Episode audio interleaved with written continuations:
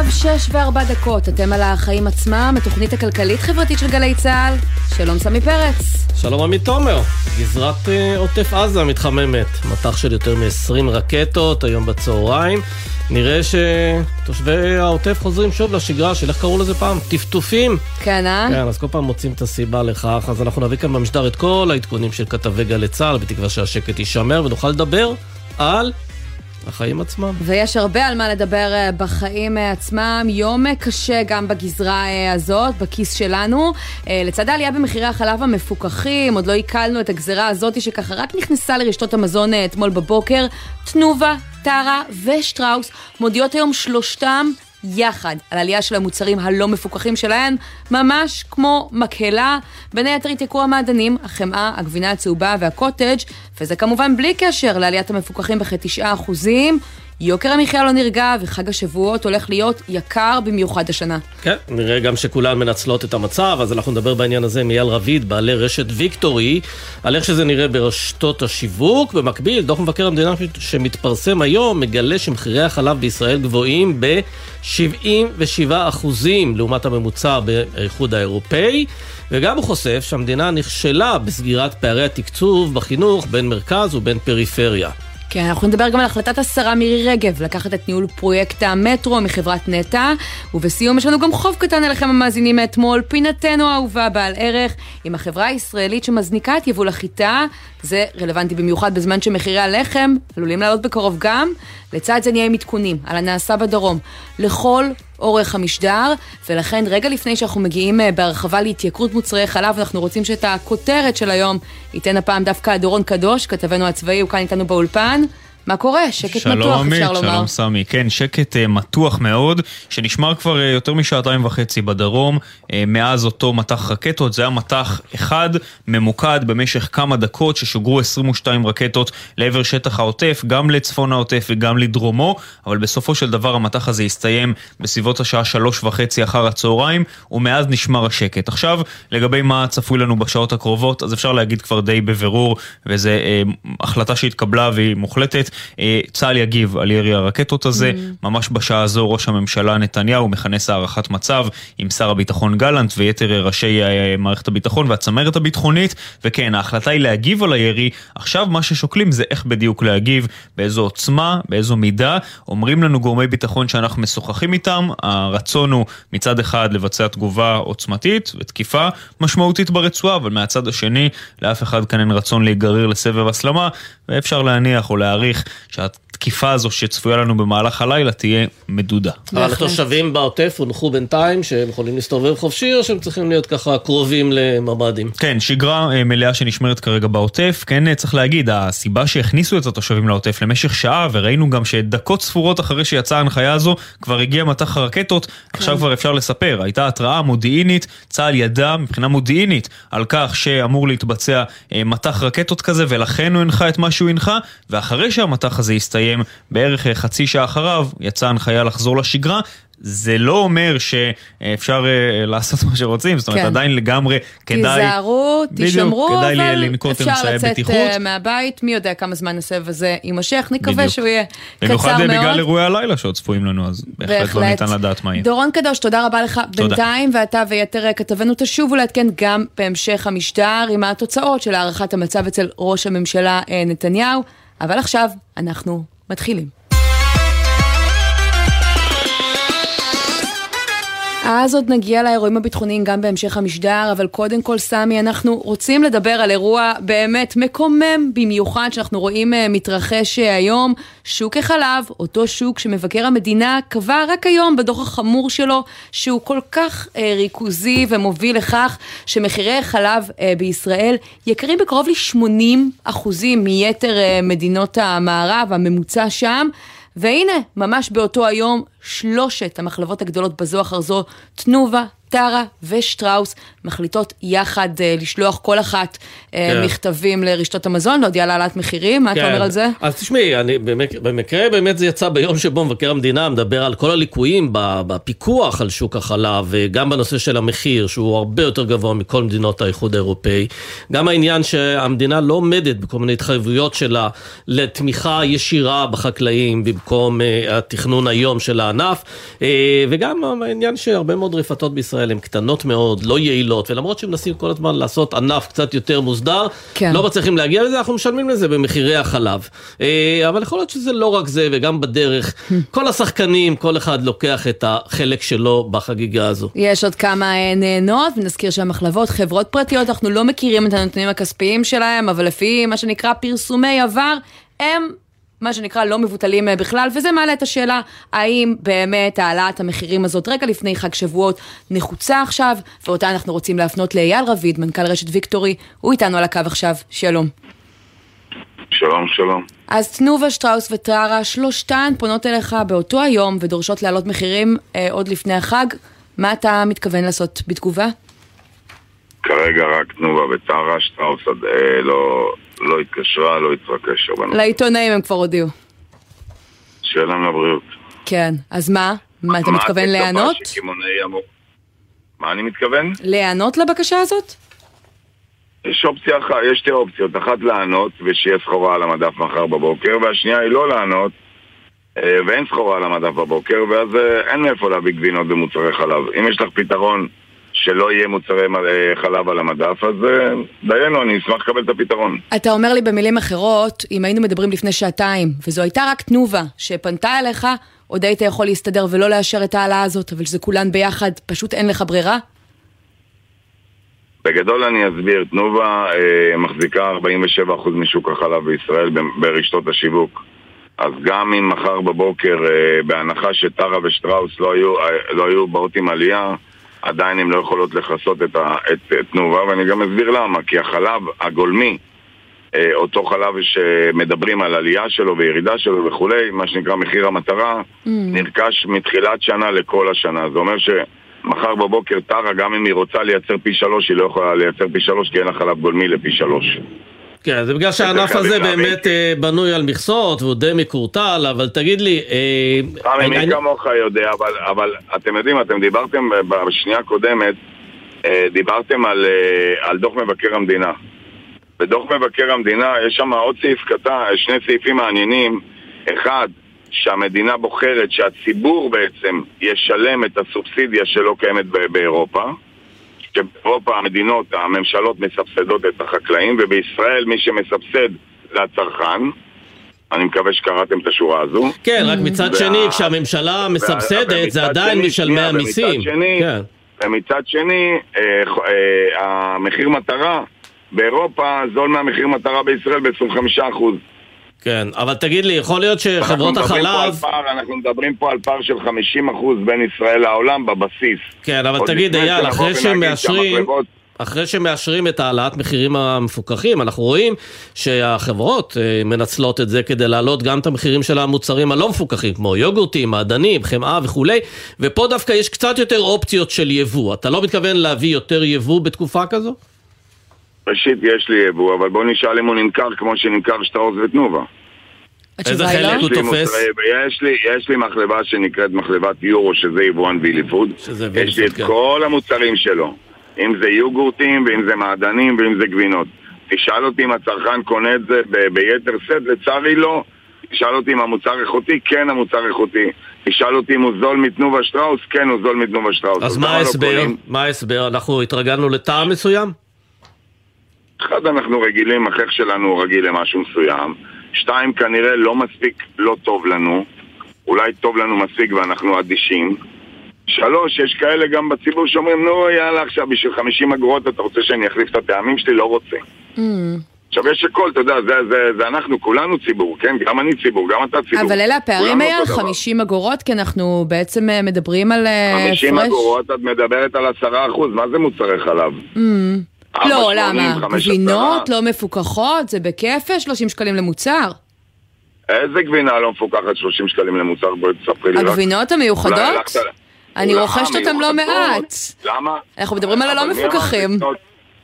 אז בואי תשמעי, מי שיכול להרשות לעצמו לקנות גבינה ב-שלושים שקלים, באמת אני לא חושב שמטריד אותו שקל יותר או שקל פחות. אני מדבר כרגע על המצב, על האוכלוסייה עם המצב סוציו-אקונומי מהאמצע למטה, והיא לא רוכשת גבינות ב-שלושים שקלים, למעט גבינה צהובה. הבנתי. שזה כבר חמישים שקלים, ארבעים שקלים, שעכשיו יהיה חמישים שקלים לצערי, לקילו. כן. אבל רוב המוצרים שנמכרים הם באריזות מאתיים וחמישים גרם, והם נעים בין חמישה שקלים לשמונה שקלים. כן, תגיד אייל, כשחברות, כשכל הענף מעלה מחירים, גם רשתות השיווק מעלות בדרך את החלק שלהם כדי לשמור על שיעורי הרווחיות מהמחזור? ראשית, אין לנו אופציה... לא, לא, בוא, בוא, בוא תשנה את, ה, את השאלה, או, או, אני, או אני אעביר אותה. יש הבדל בין רווחיות למחזור. המחזור פה לא, לא משנה. אם, אם המחיר עולה לי, במקרה של פיקוח, אני מוכתב על פי צו של המדינה, mm. אני מוכר לפי הצו, אני לא מוכר לפי החשק שלי. אני לא יכול לגבות... הצו מדבר על מחיר מקסימלי רק, נגיד, כן. כשאת אומרת מקסימלי, זה אומר שכל מוצרי הפיקוח אני עובד במינוס. המדינה משאירה לי בין שלוש עשרה ל-חמש עשרה אחוז מרווח גולמי, שההוצאות של הרשת, של רוב רשתות השיווק היום, ההוצאות נעות בין עשרים ואחד אחוז ל-עשרים ושלושה אחוז. אז לעבוד ב-שלושה עשר עד ארבעה עשר אחוז זה לעבוד במינוס. תגיד אייל, אנחנו ראינו בעבר שבשוק... לא זוכר שפתחתי עסק ואני מעסיק שלושת אלפים וחמש מאות משפחות כדי למכור, כדי להפסיד. כן, אבל אייל, תגיד, בעבר ראינו את חרם הקוטג' ב-אלפיים ואחת עשרה, שהיה מאוד אפקטיבי, והוא גרם לכך שמחיר הקוטג' נשאר חמש תשעים, נדמה לי, יותר מעשור, והנה עכשיו אנחנו רואים שמעלים גם אותו. עד היום, עד היום, בדיוק. והשאלה היא, אם יש אפשרות, אתה רואה את הצרכנים פה יכולים לעשות חרם על מוצרים מסוימים? בוא נחרים את מקרר החלב, לא נצרוך מוצרי חלב למשך חודשיים. נצרוך סויה, אתה אומר. לא יודע, לא, לא חייבים לאכול חלב, לא חייבים לשתות חלב. Uh, במקביל נחרים גם את קוקה קולה, כי השר ביקש עכשיו, הוא חושב אולי להעביר את, את מוצרי קוקה קולה לפיקוח. כן. גם לא נשתה קוקה קולה, מה רע? אפשר לשתות מים, מה רע במים מינרליים או במים מהברז, או כל מים אחרים. בריא, אקולוגי, מה יקרה? נהיה כולם בדיאטה. אם אנחנו בקטע של חרמות, אז קדימה, בוא נהיה בחרמות, הכל טוב. לא, אבל יכול להיות שאנחנו, בגלל שהמדינה עסוקה... השאלה שלי נשאלת לרשתות תמי, השאלה שנשאלה רשתות של שיווק, אתה בתור כלכלן במקצוע שלך, אתה יודע שרשתות השיווק ב-עשרים ושתיים הרוויחו הרבה הרבה הרבה פחות מ-עשרים ואחת והמון המון המון פחות מ-עשרים בקורונה. עכשיו אני לא, אני לא בא ובוכה עכשיו שמרוויחים פחות ומרוויחים יותר, אני לא... זה, זה המצב. כן. יש תחרות, יש עודף, יש הכל. זה המצב. אבל יאללה, אני חייבת להגיד לך ששינית קצת את המנגינה שלך, כי אני זוכרת אותך כאחד הכימונאים, רק לפני כמה חודשים, הלוחמניים במחאת הצרכנים, לא היססת, לא לרכוש סחורה. לא, לא שיניתי, אני אסבך, לא שיניתי. אבל אני לא נכנס למלחמה שהיא עבודה מראש. כשאתם דיברתם בתחילת השיחה שמבקר המדינה אמר שהשוק הוא ריכוזי, אז שמקרר חלב מוחזק על ידי שלושה וחצי חברות, שחברה אחת מחזיקה ארבעים ושבעה אחוז, עם מי אני צלם, נגד מי אני צלם מלחמה? אין לי בעיה להילחם בדורדורנטים, אין לי בעיה להילחם במיונזים, אין לי בעיה להילחם ברטבים, אין לי בעיה להילחם במוצרי בשר, אני אילחם מלחמת עולם גם אם צריך, ועשיתי את זה. עד הרגע הזה חצי מהמגוון של יוניליבר לא נמצא ברשת ויקטורי, חמישים אחוז לא נמצא. אייל, תגיד, כשאתה רואה כשאתה רואה שלוש החברות הפועלות בענף הזה מעלות המחירים ויש להם את הביטחון להעלות את זה בלי לחשוש מאיזשהו חרם, יכול להיות שזה קשור לעובדה שכל המדינה עסוקה בהפיכה המשטרית בחודשים האחרונים, שהיא בעצם שיחקה על הידיים של כל מיני יצרנים וספקים, תשומת הלב הציבורית לא עליהם, החשש ממחאה צרכנית ירד והן מנצלות את זה? תראה, אתה יודע שזה בצ'יק אחד יכול להתהפך ולהיות מחאה, מחאה ציבורית לא על המהפכה או שנקרא הרפורמה המשפטית, זה יכול בצ'יק להפוך להיות הפגנה בנושא יוקר. כן, אתה חושב שנראה מאתיים אלף אנשים יוצאים לרחובות, לקפלן, על עליות מחירים? לא ראינו את זה הרבה מאוד זמן. אני מסכים איתך, לא ראינו את זה מ-אלפיים ואחת עשרה, מיוני אלפיים ואחת עשרה לא ראינו את זה. יש פה, ללא, תראה, בסוף היום עולם החלב הוא עולם בעייתי, הוא כמו עולם המשקאות הקלים, גם שם אה, הוא מוחזק על ידי שלוש חברות, וראית את זה גם במשקאות הקלים, כשהראשונה הרימה מחיר, חודש אחרי זה באו שתיים האחרות. ואני יכול להגיד לך שכרגע, לשאלתך מקודם ששיניתי מנגינה, כרגע אין לי מוצרים של טמפו על המדפים, כי לא השארתי מחירון בטמפו. וואלה, למה להם לא ולחברה המרכזית כן? כי מה לעשות שהחברה המרכזית מחזיקה שבעים אחוז שהצרכן קונה אותה על עיוור ולא מעניין אותו כלום, הוא רוצה זירו, זירו, זירו. יש שיגידו על זה שאתה חכם על חלשים. אני חכם על חלשים? אז מה חשבת שאני איזה בריון? סיימתי כאילו איתרות תאילנדי. אני חכם על מי שאני יכול להיות חכם, ואני טיפש על מי שאני יכול להיות טיפש. מה? איפה שאני יכול לנסות ולעזור, אני עושה את המיטב שאני יכול, אבל לבוא ולהגיד לך, סבבה, תשמי, יש לי חנות ברחוב הארבעה בתל אביב, אין בה כלום, אבל היא קוראים לה ויקטורי סופרמרקט, אבל היא לא באמת סופר, כי אין בה מוצרים. לא, יפה, אני מעריכה את הכנות. לבוא ולהגיד, אני לא מעלה מחירים, ולשחק אותה דון קורליאונה, שאני לא מעלה מחירים, ואחרי שבוע, אחרי כולם, לעלות בשקט, בשקט, זה לא השם אייל רביד. אני את שלי אומר, מי שרוצה שומע ומי שלא רוצה יכול להעביר תחנה. זה לא קריטי. גם לא חייבים לקנות אצלי, את יודעת. אני אגיד רק את האמת. רק שלא יעבירו תחנה, אייל. למה אתה מודד את המאזינים שלנו? וגם שהיא כואבת, את יודעת. קשה להגיד את מה שאני אומר לך. אני לא נהנה להגיד את מה שאני אומר, אבל אני גם יודע שאני נמצא במגרש סכום אפס. אם שלושה יצטנך עליו, אומרים לי, אנחנו רוצים מחירון חדש. לאן אני? למה אני עושים במקרר? כן, טוב אייל, ננצל את זה. המקצוע שלי זה לתת שירות לצרכנים, נכון? אנחנו מרקול בעצם. אז בוא נדבר על עוד שירות שהודעתם עליו היום, אם אתה כבר איתנו, מועדון לקוחות אשראי חדש ישן, בעצם עוברים מישראכרט למקס, מה עומד מאחורי זה? הוא חדש, הוא לא ישן, הוא חדש על מלא.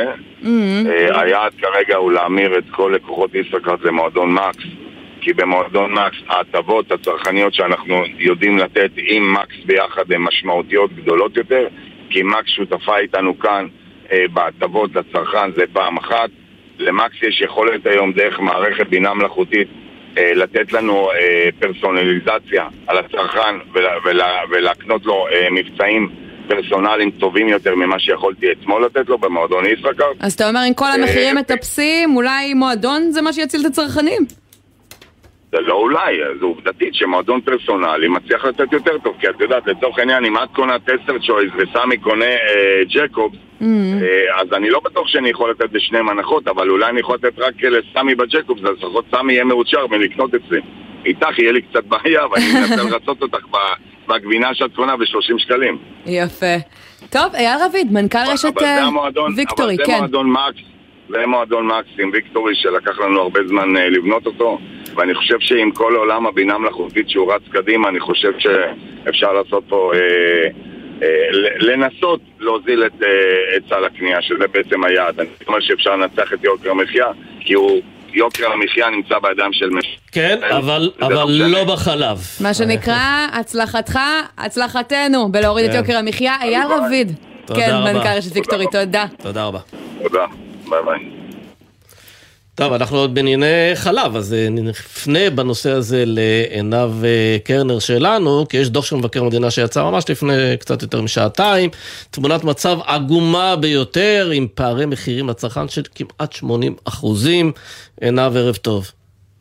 ערב טוב לשניכם. אז כן, רק לפני שנדבר על דוח המבקר, בהמשך לדברים של עליות המחירים, נגיד שגם את הסויה לא בטוח שאפשר לשתות, ואת חלב, את משקי השקדים, כי גם הם מתייקרים. למרות שראיתי שתנובה כתבה בהודעה שלה במחירון לכימונאים, שתחליפי חלב, כל האלטרנטיב, לא התייקרו, אחרי שבפעם הקודמת היא עשתה את זה וחטפה הרבה ביקורת, ששם אין תשומות כאלה. אגב, זה לא עוזר, כי הם במילא יקרים בהרבה ממוצרי החלב הרגילים, לא? אז יש לכם עכשיו את שטראוס שמצטרפים לחגיגה, וטרה, וכנראה גם מחלבות גד ימשיכו בהמשך, ואולי גם מחלבות רמת אה, הגולן שרק אה, לא מזמן אה, יצא מחדלות פירעון, אבל אין ספק שהכתובת הייתה על הקיר, ואנחנו נראה עוד עליות כן. מחירים, לא נרחיב על זה כי כבר דיברתם. וגם מבקר המדינה ממש כותב על כך נכון, בדוח נכון. שלו, שמתפרסם באופן סמלי, ממש באותו יום שההודעות האלה יוצאות, ומזכיר לנו עד כמה אנחנו משלמים הרבה ביחס לעולם. נכון, אז מבחינת הנתונים שמפרסמים בדוח מבקר המדינה, מחיר ליטר חלב ניגר עולה בארץ ב-שבעים ושבעה אחוז יותר ממדינות ה-או אי סי די, גם החלב הגולמי עולה ביותר מ-עשרים וארבעה אחוז ביחס למדינות האיחוד האירופי. בואו נשמע דברים שאמר מבקר המדינה מתניהו אנגלמן. רק השבוע החלב התייקר עוד יותר. על הממשלה להילחם ביוקר המחיה. נמצא כהסדרת שוק החלב לקויה. בנוסף, מדינת ישראל אינה עומדת בהתחייבויותיה לארגון הסחר העולמי, התוצאה, מחיר החלב בישראל גבוה ב-שבעים ושבעה אחוז מהמחיר הממוצע במדינות האיחוד האירופי. כן, זה בהחלט נתונים מדאיגים, במיוחד נוכח עליות המחירים של שלוש המחלבות הגדולות בישראל, אבל זה לא מסתיים גם בזה. אנחנו רואים שגם ברפתות, כ-עשרים אחוז מהרפתות, כך עולה מדוח המבקר, נמצאים במצב חמור, שלא לומר תנאים ירודים, והוא גם מתייחס לכל הנושא הזה שכל עוד משק החלב הוא מתוכנן, אז לשים מה שנקרא להיות בעין יותר קפדנית על מה שקורה בשוק החלב, וכשאנחנו רואים באמת את המספר הדברים האלה, אז כדאי להתעורר כמה שיותר מהר. ואת יודעת מה הדבר הכי מתסכל בדוח של מבקר המדינה? שהתנובת החלב לפרה בישראל היא הגבוהה ביותר בעולם, יותר מ-שנים עשר אלף ליטר, ואז תשאל את עצמך, אז אנחנו הכי יעילים, או בוא נאמר, הפרות שלנו הכי יעילות, אבל כל המבנים שמסביב... רק בחורף הפרות מניבות יותר חלב, זה מה שלימדו אותנו, אבל כשאנחנו מסתכלים באמת על הנתונים, אנחנו רואים שבהחלט אין סיבה למחירים הגבוהים האלה בארץ, אבל זה כזה... מוזר לדבר על זה שאנחנו רגע לפני עלייה של מחירי החלב המפוקחים שהמדינה קובעת את המחירים שלהם, ואנחנו הולכים לשלם יותר משמונה אחוזים כבר מחר. אז זהו, אז הפרות יעילות, כל מי שמסביב פחות יעיל, אה, צריך לפתור את זה איכשהו ולחתוך את ה-שמונים אחוז האלה הפרש. אה, עינב קרנר, תודה רבה. תודה לשניכם, ערב טוב, תודה.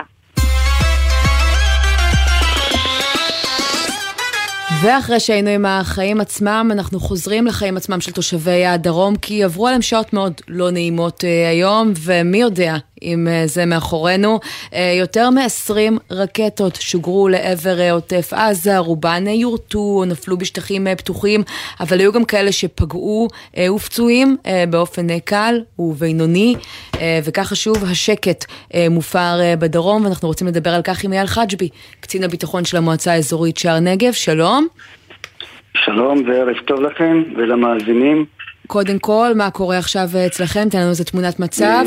כן, בהחלט. אנחנו כרגע נמצאים בשגרה מלאה לחלוטין. זה לא יאומן.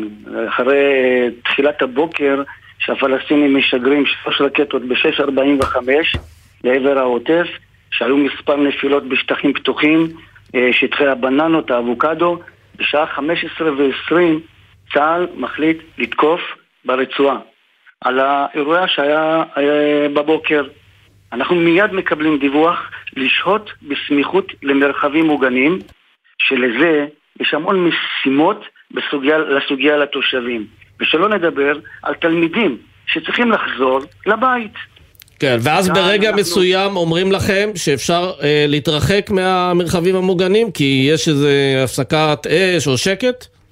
אבל זה בדיוק, בדיוק מה שאני רציתי להגיד ממש בהמשך. Mm. כאן מעבירים את ההנחיות לתושבים שלנו, שאנחנו עצרנו את האוטובוסים מ- מלצאת מהבתי ספר. עכשיו שימו לב, ההורים בבית, הילדים בבית ספר, וכל אחד מתחיל לחשוש, ולאיזו תחושה שנכנסים כאן אה, גם ההורים וגם הילדים, שהם יודעים שהם לא חוזרים לבית בגלל, זה עקל.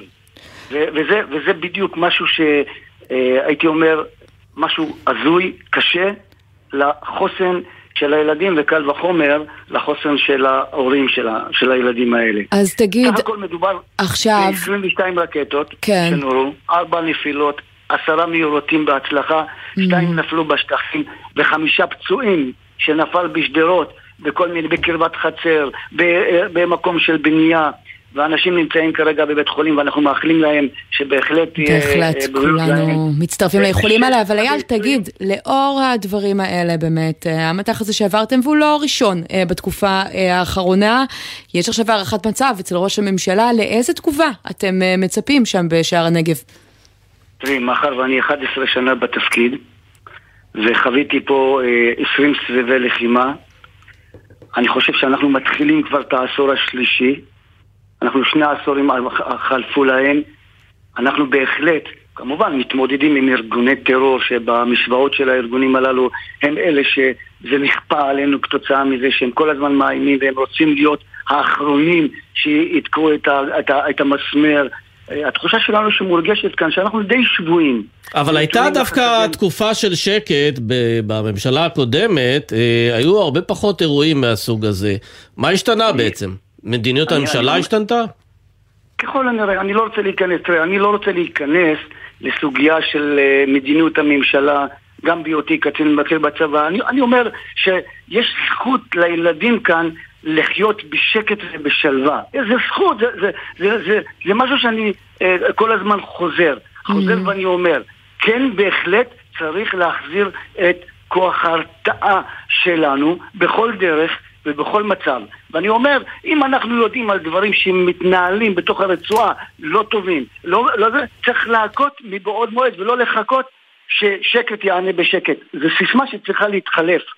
צריכים לעבור מהסיסמה הזאת לסיסמה של אם אתה יודע שקורה משהו ברצועה, תפיל אותו, תוריד אותו, אין מה לעשות. גם אם מדובר בחיסולים ממוקדים, כי כנראה זה בדיוק מה שהם צריכים להבין, ואולי ליצור קצת שקט עבור הילדים שלנו כאן. אייל חשביה. הילדים שלנו נפגעים ועוברים תקופות לא פשוטות. אייל, קצין הביטחון של המועצה האזורית שער הנגב, כולנו מתפללים שישומר השקט.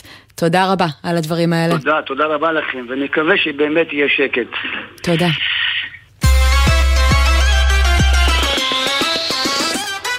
ועכשיו אנחנו לפרסום ראשון מעניין מאוד של כתבנו הכלכלה ישראל פישר. אני לא יודעת אם אתה זוכר את קרן הארנונה והסערה הגדולה סביבה. שמסעירה את הרשויות המקומיות עד איום בהשבתה. הם נקטו עיצומים, אנחנו דיברנו פה בחיים עצמם עם מוטי ססון, ראש עיריית חולון, שהיה עצבני וזעק על הסיפור הזה בצורה שאי אפשר לשכוח. זה יצא מחוק ההסדרים בעקבות המאבק שלהם, אבל עכשיו ישראל, אתה מגלה לנו שזה ממשיך להתקדם בכל הכוח. שלום.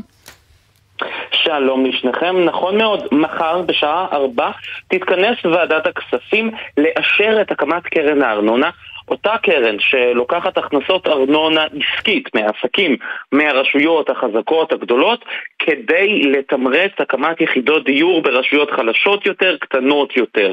על הנייר זה נשמע טוב, אבל ראשי הערים הגדולות מתנגדים מאוד למהלך הזה. מה זה מתנגדים? אני מזכירה לך שהם הבטיחו לנו שאם זה ימשיך, אנחנו נראה עוד עיצומים במערכת החינוך, ברמזורים אפילו בערים. נכון מאוד, אז אני חייב להגיד שבשלב הזה, בגלל שזה אה, מידע שהגיע אליי אה, רק עתה, וראינו שבאמת אה, נכנס לסדר היום מחר של ועדת הכספים, בין השעה ארבע לארבע וחמישה. כן, אבל ישראל, באיזה היקף? מה רוצים הזאת? לקחת מהרשויות המקומיות? איזה סכומים? מהרשויות החזקות? אז בעצם זה יהיה אה, מודל אה, דיפרנציאלי שכל רשות מקומית גדולה או כל רשות מקומית בעצם תפריש אחוז מסוים מההכנסות שלה מהגידול בארנונה עסקית, כלומר עסקים חדשים שיבנו, וזה יותאם להכנסה לנפש מארנונה עסקית, ואז מתוך הקרן הזו שתוקם יוענק מענק שנתי קבוע לרשויות מקומיות של אלפיים שקלים עבור כל היתר בנייה ליחידות דיור. כלומר, לוקחים מהארנונה העסקית של הרשויות הגדולות, בהכנסות החדשות של משרדים, בתי עסק וכולי, mm. ומעבירים את זה לצורך הקמת יחידות דיור ברשויות קטנות יותר. לזה צריך לקשר את דוח מבקר המדינה שפורסם היום, שמצא שאומנם יש מחסור אדיר ביחידות דיור בישראל, שהצטבר מחסור בהרבה שנים, אבל המחסור הזה קיים באזורי ירושלים, במרכז, ברשויות החדשות, ובעוד שבמחוזות הצפון והדרום קיים עודף בדירות שתכוננו. בכל מקרה, הישיבה הזו שתיארך מחר, בעצם יהיו הבנות בין חברי כנסת מהסיעות החרדיות לבין משרד האוצר על קיום הישיבה, ולכן זה נעשה בצורה מאוד מהירה. אנחנו יודעים להגיד שמחר תהיה גם הצבעה בדיון הזה, כלומר שינסו לאשר את זה? מחר, לפי הבנתי, יהיה ניסיון לאשר את uh, הקמת קרן הארנונה. טוב, ישראל, מאוד uh, מסקרן אותי מה אומרים על זה ברשויות המקומיות. רוץ, תביא לנו את התגובה uh, שלהם, ואולי עוד נספיק uh, לדבר איתך לקראת uh, סיום המשדר. כמובן שאני אנסה להביא את התגובה, כן. תודה רבה על הסיפור המעניין הזה. אנחנו יוצאים לכמה הודעות, ואז נמשיך להיות עם דוח המבקר המדינה, הפעם עם הפרק שמצביע על כישלון בצמצום פערים במערכת החינוך. וגם קצת על הבלגנים בחברת נטה והמטרו. איזה בלגנים. שמח שם. כבר חוזרים.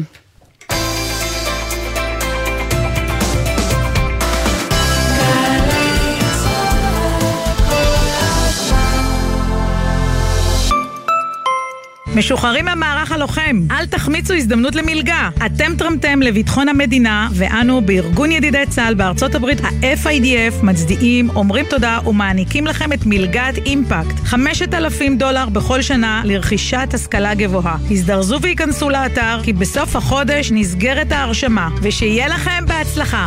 ביום הזה תוכלו ללמוד על כל מה שאפשר ללמוד אצלנו בסמינר הקיבוצים. יום פתוח בסמינר הקיבוצים. יום ג' שישה עשר במאי בשעה ארבע. לפרטים כוכבית שמונים שמונים וחמש. סמינר הקיבוצים. מכללה מובילה לחינוך ואומנות. כמה זה יחס אישי? כפול מרצים מעולים? לחלק לכיתות קטנות? התשובה, תשעים אחוז השמה בשנה שעברה. אז ריאלי, חממה למהנדסי העתיד ולמהנדסות העתיד. מזמינה אתכם ליום הפתוח. יום שישי, חמישה במאי, כוכבי תשעים שמונים ושבע.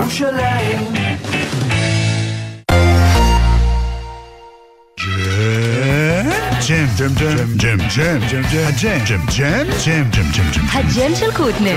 בכל חמישי, יואב קוטנר מארח את האומנים הכי מעניינים להופעה חיה באולפן. והשבוע, קובי אפללו ואיגי דיין. הג'ם של קוטנר, עכשיו ביוטיוב של גלגלץ, וביום חמישי בשתיים בצהריים, בשידור בגלי צהל. יאה. שלומי שבן מגיע לאמפי קיסריה במופע בית פתוח. זאת דרך ארוכה נכנעת. אורחים מיוחדים ברי סחרוב ויוני רכטר. בהשתתפות נטה אל קיים עם תזמורת סולני תל אביב. מוצאי שבת בתשע בשידור חי בגלי צהל. עכשיו בגלי צהל, עמית תומר וסמי פרץ עם החיים עצמם. את יודעת שהפערים החברתיים בישראל זה אחת הבעיות הכי קשות, מדברים על זה פה בתוכנית, מהרבה מאוד היבטים שונים, ואת יודעת, אחד המקומות שבהם סוגרים פערים, או יכולים לסגור פערים, זה מערכת החינוך, אבל לא עושים את זה. ניסו לעשות את זה. ניסו לעשות את זה, אבל הנה דוח של מבקר המדינה שמתפרסם היום, מראה ששמונה שנים מתחילת הפעלת תוכנית של משרד החינוך לצמצום פערים, היא לא השיגה את היעדים ולא נסגרו הפערים התקציביים, עדיין הפער בין האשכולות הגבוהים לאשכולות הנמוכים, מגיע לאלפי שקלים אה, בשנה, ואנחנו רוצים לדבר על העניין הזה עם ליאורה שמעוני, שהיא מנהלת החטיבה לביקורת תחומי חברה ורווחה במשרד מבקר המדינה. ערב טוב. ערב טוב. אז מה הייתה בעצם התוכנית? היא אמרה, בוא נגיע למצב שבו כולם מקבלים את אותו סכום, או שזה לא היה כזה יומרני? תראה, המודל התקצוב הדיפרנציאלי שעליו אנחנו כותבים בדוח הביקורת, בעצם החלו ליישם אותו בשנת אלפיים וארבע עשרה, ולקח כמה שנים עד אלפיים ותשע עשרה עד שיישמו אותו באופן מלא. סליחה. המודל בעצם מתבסס על המדיניות של משרד החינוך והתוכנית שלו לצמצם את הפערים ולהביא לשוויון במערכת החינוך, ואנחנו יודעים שקיימים פערים מאוד גדולים, התחלת אפילו ואמרת את זה, קיימים פערים מאוד גדולים במערכת החינוך מבחינת ההישגים של התלמידים, והמטרה הייתה לצמצם את, ה, את ההישגים האלה, והתוספת הזאת... את הפערים. לצמצם את הפערים. לצמצם את הפערים, סליחה. והמודל הזה בעצם מנסה להביא למצב שבו יש תוספת של תקציב ותוספת של שעות לטובת הבתי הספר החלשים יותר, על מנת שהם יגיעו להישגים יותר גבוהים. צריך רק להגיד שמי שמוביל פה בין המגזרים זה הממלכתי דתי, מקבל את התקצוב הכי גבוה, אחריו הממלכתי, והערבים וחרדים בסוף. וחרדים זה קשור גם לעובדה שהם לא עושים לימודי ליבה, אז מראש התקצוב שם יותר... לא, לא, לאו דווקא, לאו דווקא, אני תרשה לי לתקן אותך. אוקיי, תתקני. זה נובע יותר, לא. כי אנחנו מדברים כאן, כי יש גם בתוך, גם בתוך החינוך החרדי, יש בתי ספר שמקבלים תקצוב מלא של מאה אחוז, אנחנו יודעים את זה. יש בתי ספר כאלה. אבל זה נובע לא מזה. זה נובע משני דברים אחרים, שניים, אולי שלושה דברים אחרים.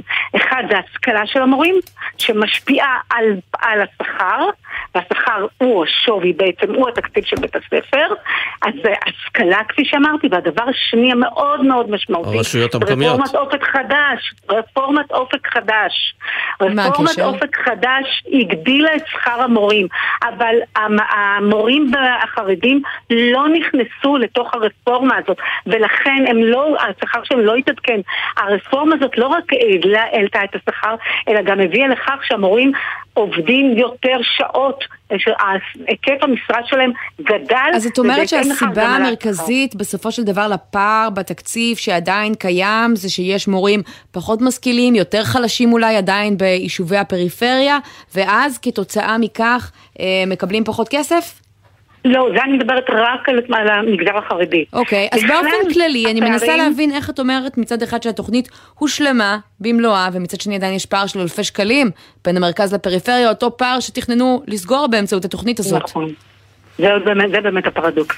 משרד החינוך מסתכל רק על התקציבים שלו, הוא לא מסתכל על התקציבים האחרים, ואנחנו יודעים שהרשויות המקומיות מעבירות תקציבים מהמקורות שלהם לטובת בתי הספר, וגם משקי הבית, ההורים, מממנים חלק מהחינוך, וכך קורה מצב שבו רשויות מקומיות חזקות מזרימות תקציבים כאלו גדולים שבעצם שוחקות את הדיפרנציאציה שניסה לייצר משרד החינוך ולתקן את הפערים, וגורמות לכך שכל התוספת התקציבית הזאת למעשה נשחקת. כן, העניין הוא שזה לא רק תקציבים, אנחנו רואים את זה כמובן גם בהישגים הלימודיים, והשאלה אם אתם זיהיתם איזשהו קשר בין תקציבים ובין הישגים, כי אנחנו יודעים שאפילו באופק חדש לא מאוד את השכר של המורים, אבל לא ראינו שההישגים של התלמידים משתפרים. נכון, אנחנו רואים באמת שההישגים של התלמידים במדדים הבינלאומיים שאנחנו מדברים עליהם, ההישגים שלהם בחלק מהמקרים עלו קצת, אבל ברוב המקרים הם לא עלו, אבל הפער, הבעיה היא הפער. הפער בין הטובים לבין בין ההישגים הטובים לבין ההישגים הלא טובים. זאת הבעיה. אנחנו לא מדברים רק על ההישגים כשעצמם, שבמדדים הבינלאומיים אנחנו לא נמצאים במקום טוב לכל הדעות. כן. אבל הפער שניסו לצמצם אותו, להקטין אותו, הפער הזה לא יצטמצם. אז אפשר להסיק מזה שכסף הוא לא הבעיה, אלא משהו אחר? איכות המורים, השיטות הלימוד, התנאים? אין ספק, אין ספק שיש למערכת החינוך הרבה מאוד מה לעשות, אנחנו כתבנו על זה בהרבה מאוד דוחות, כל הנושא של שיטות הלמידה, דרכי הערכה של התלמידים, ההיבחנות שלהם, איך מלמדים בכלל היום, אנחנו מדברים על צורך בהוראה שמתאימה למאה ה-עשרים ואחת ולא למאה ה-עשרים. אבל בהקשר הזה של עדיין לא נמצאים במקום הזה. פערים בין המרכז לפריפריה, עד עכשיו אמרנו מה לא עובד, מה לשיטתכם כן צריך לעשות כדי לפתור מה אותם. שאנחנו אומרים, מה שאנחנו אומרים זה, אומרים למשרד החינוך, קחו את המודל שבניתם, תבחנו אותו. הרי אתם בניתם, מה זה המודל הזה? המודל זה איזושהי נוסחה בעצם, שמפעילים על התקציבים. תבדקו את הפרמטרים של הנוסחה הזאת, ותראו אם הם רלוונטיים. כי כשאנחנו מדברים, למשל, על אוכלוסיית המגזר הערבי, אבל הדוח שלכם בגדול, לא השורה התחתונה שלו זה שהם לא רלוונטיים, אז למה שמבחנו את זה שוב? צריך לתקציב. אנחנו אומרים, תבחנו את הנוסחה, איך צריך לעדכן אותה, כך שיבואו לידי ביטוי החולשות שנמצאות בבתי הספר החלשים, אם אנחנו מדברים על בתי ספר בפריפריה, או באשכולות הסוציו-אקונומיים הנמוכים, ואם אנחנו מדברים על המגזר הערבי, שאנחנו רואים שבאמת התקציבים והשעות שמוקנות למגזר הערבי, הם... הם פחותים ביחס ליתרה, ביחס ליתרה בתי הספר. כן, ניסו לפתור את זה בממשלה הקודמת, וצריך רק לוודא שההחלטות שנפלו אז, בסיכומים, אמרה, מנסור עבאס, שהן יוצאות לפועל, כן. ליאורה שימוני, מנהלת החטיבה לביקורת תחומי חברה ורווחה במשרד מבקר המדינה, תודה רבה לך על השיחה ועל הדוח החשוב הזה. תודה לכם.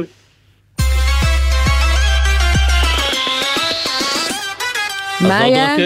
כן, דורון קדוש, כתבנו הצבאי, אל תיעלב, אבל קיווינו לא לראות אותך פה יותר השעה. גם אני אמת קיוויתי לא לראות אתכם. התפללנו לשקט בדרום, והנה הוא מופר עוד פעם. נכון, אחרי שלוש שעות של שקט מהרצועה בשעות האחרונות, עוד רקטה ששוגרה משטח הרצועה לעבר שטח ישראל, צריך להגיד לא הופעלה אזעקת צבע אדום במקרה הזה, כי הרקטה שוגרה לעבר שטח פתוח, וגם התפוצצה בשטח פתוח, ולכן לפי המדיניות של פיקוד העורף, גם לא משגרים לעברה מירט של כיפת ברזל, וגם לא מפעילים אזעקה, כי אין צורך. אבל כן הופעלה התראה ביישומון של פיקוד העורף למי שהיה באותו שטח פתוח באותו זמן, זה היה סמוך לגדר, במקרה שהיו שם אולי חקלאים שעובדים במקום או אנשים אחרים שנמצאים שם, אז הם קיבלו התראה אם יש להם בטלפון את יישומון פיקוד העורף, וזה דבר שחשוב להגיד אותו. בכל אופן, אותה רקטה אחת, לפי מה שידוע כרגע, התפוצצה בשטח פתוח, אין נפגעים, אין נזק, והנה אחרי שלוש שעות שוב השקט נופל. והם עדיין צריכים להיות באזורי מרחבים מוגנים, או שכרגע... לא, כבר לא.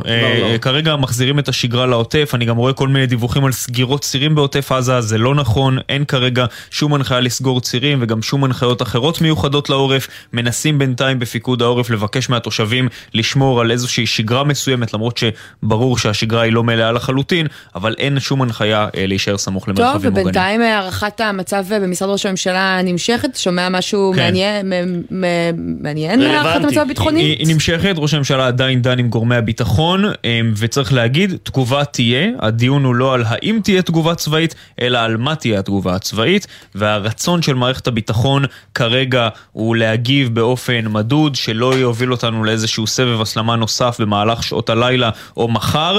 צריך לראות, אגב, מה יהיה הקו שראש הממשלה ושר הביטחון יובילו כאן. זאת אומרת, יכול להיות שלמרות הרצון של גורמי הביטחון, ראש הממשלה יבוא להערכת המצב הזו עם קו קצת אחר, אז אנחנו נצטרך לראות בשעות הקרובות. כן, וצריך גם לראות שבאמת אין עוד רקטות, ובטח שאין עוד נפגעים, כי ככל שיש יותר נפגעים, כך הערכת המצב משתנה. לגמרי. דורון קדוש, אתה תשוב ותעדכן במידת הצורך, נקווה שהפעם באמת לא יהיה צורך. תודה רבה. תודה לכם.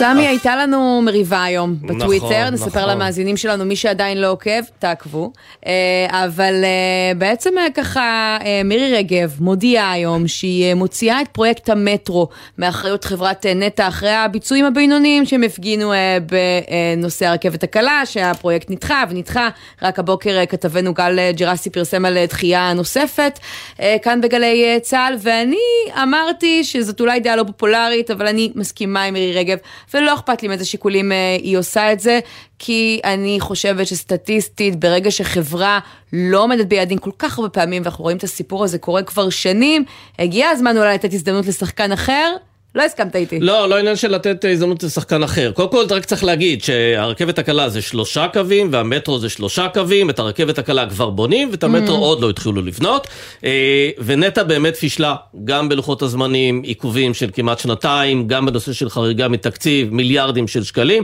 וזה לא אומר שצריך לתת לה שום פרס. השאלה, מי כן יעשה את זה? אוקיי. ואם הכוונה היא לתת את זה לחברת נתיבי ישראל, חברה ממשלתית אחרת, שהיא בכלל עסוקה בבניית תשתיות כבישים, בתחזוקה שלהם, ניסיון, בדיוק, אין לה ניסיון בעניין הזה. אז אני אומר מאה אחוז, אפשר שנטה לא תבנה את, את המטרו, אבל אולי הגיע הזמן להביא חברה זרה, מקצועית, שתעשה את העבודה הזו הרבה יותר טוב מהחברות המקומיות, ואז כולנו נצא נזכרים.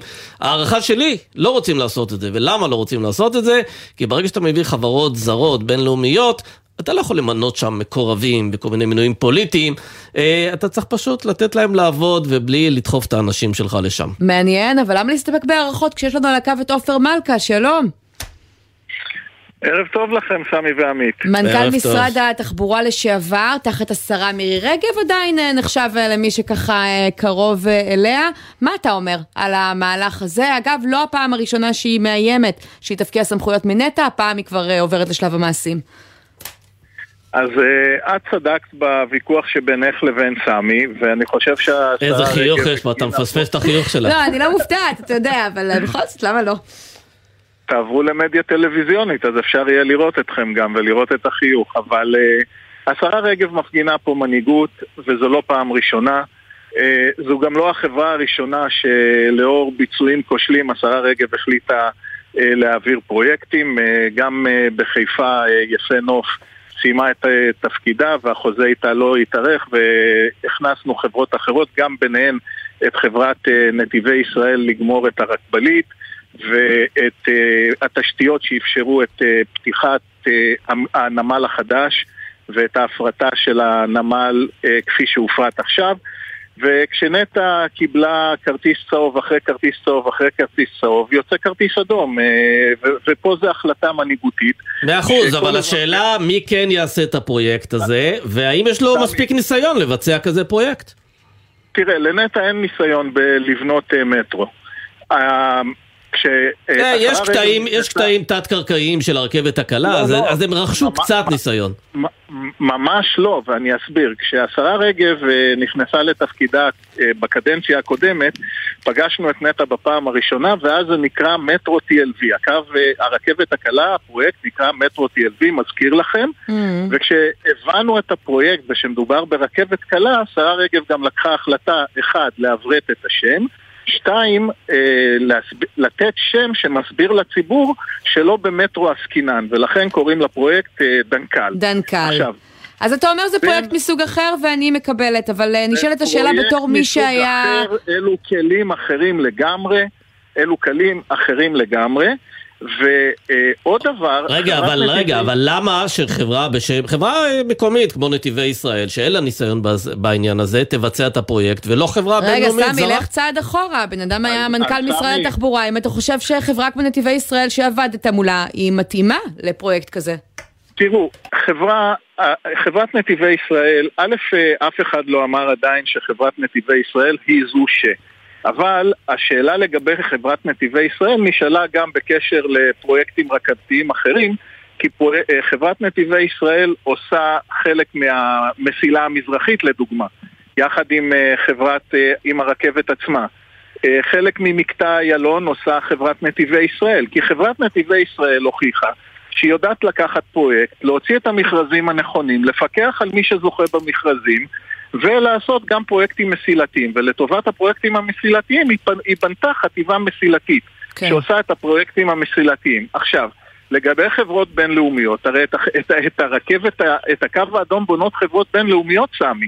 נכון, אבל למה לא לתת להם לתפעל את זה?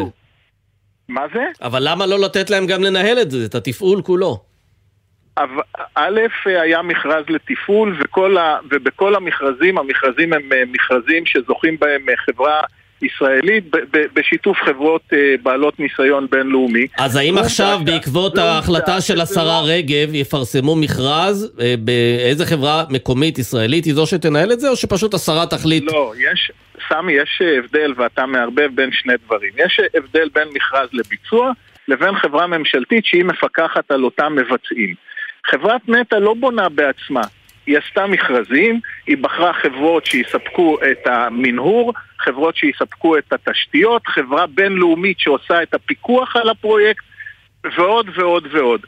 מי שיהיה, מזו שתהיה החברה הממשלתית שתפקח על המטרו, היא תעשה מכרזים, היא צריכה לעשות מכרזים מאוד מאוד מעודקים, מאוד מאוד טובים, היא צריכה ניסיון במכרזים גדולים, כדי שיהיו מי שיזכה יהיו בעלי הניסיון הטוב ביותר, כדי שנגיע גם למחיר הטוב ביותר, וגם לביצוע הטוב ביותר. רגע, אתה לא רואה שום יתרון בלתת לנטה, אחרי שהתגלחה על חשבוננו, ופישלה כפי שהיא פישלה, להגיד, טוב, עכשיו שבאמת נצטבר שם הרבה מאוד ידע וניסיון, אולי הם יעשו את זה אחרת, אולי הם למדו?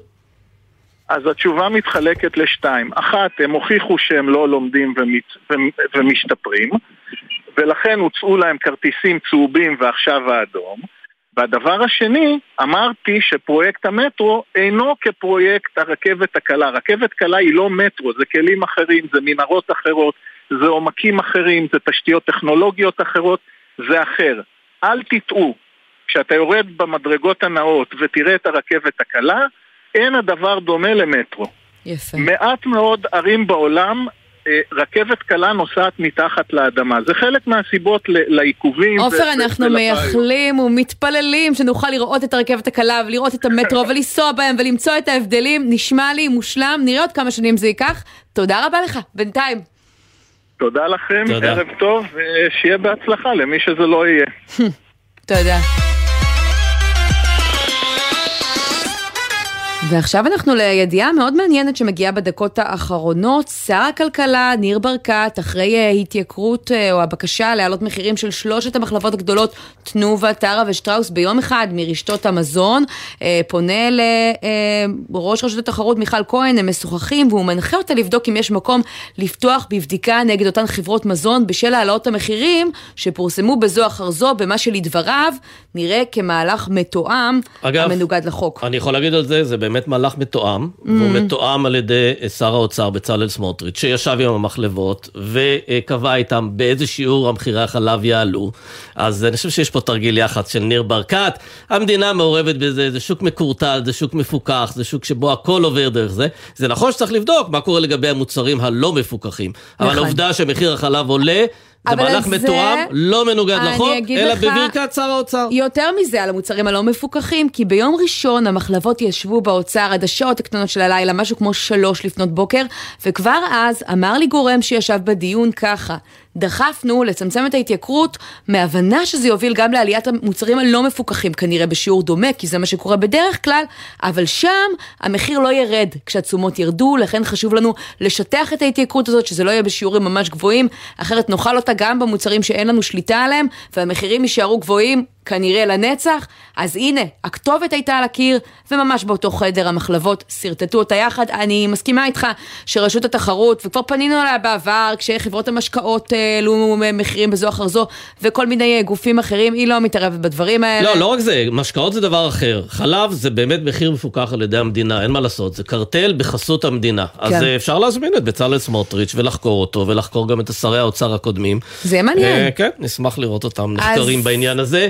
ולמה הם לא משחררים את הענף הזה לתחרות מלאה? אבל סמי, באמת דיכנו כבר את המאזינים עם כל העלאות המחירים, אז לסיום אנחנו רוצים גם קצת חדשות טובות בתחום הזה.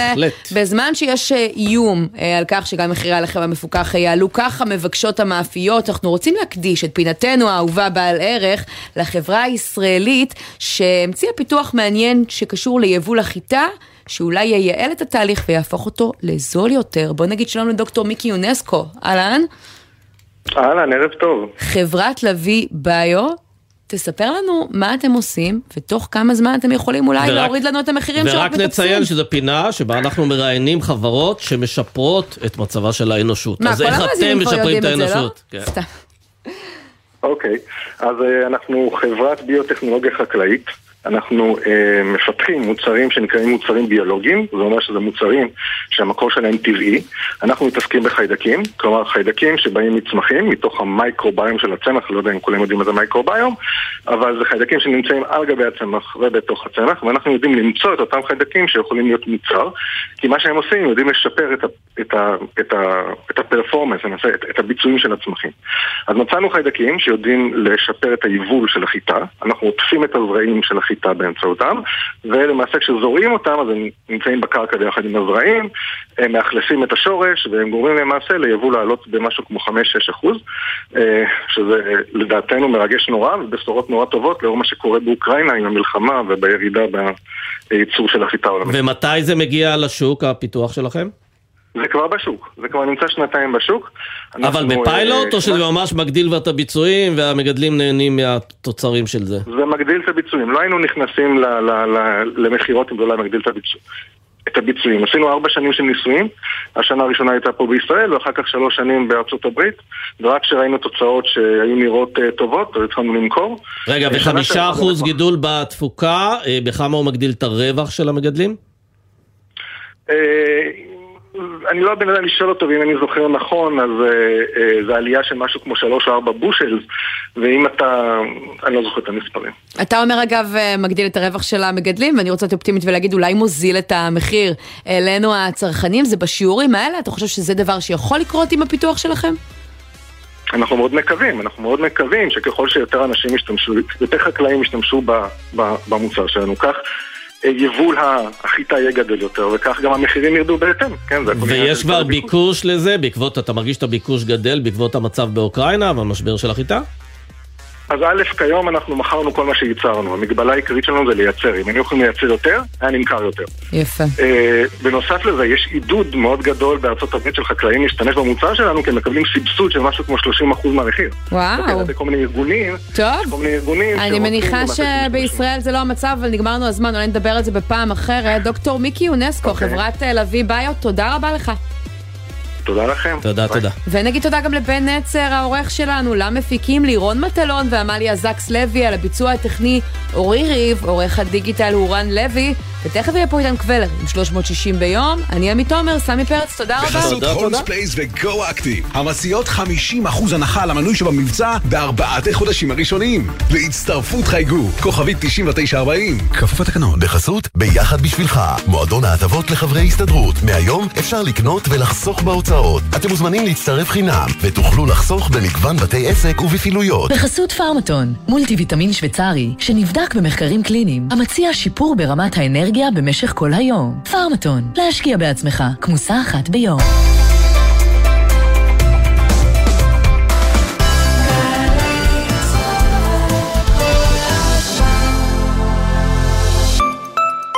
אתם עומדים לשמוע הרבה וגם זה לא מעט. זכינו!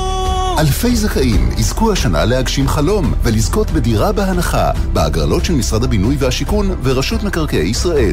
אז בהנחה שאין לכם דירה ובהנחה שאתם זוג נשוי או רווקים בני שלושים וחמש ומעלה, יש לכם סיכוי לזכות בדירה בהנחה. חפשו ברשת דירה בהנחה, כפוף לתקנון. רופין, אתם רוצים להגיע גבוה? אנחנו מציעים לכם להגיע ליום הפתוח ברופין. להגיע גבוה. יום שלישי, תשעה במאי, חמש אחר הצהריים, במרכז האקדמי רופין. רופין, להגיע גבוה. הידעתם? בסינגפור לא חוקי ללעוס מסטיק ברחוב. יש דברים שפחות חשוב לדעת לקראת השחרור, אבל יש דברים שהופכים ידע לכוח. למשל, זימון לכנס המשתחררים של צה"ל בשיתוף האגף והקרן.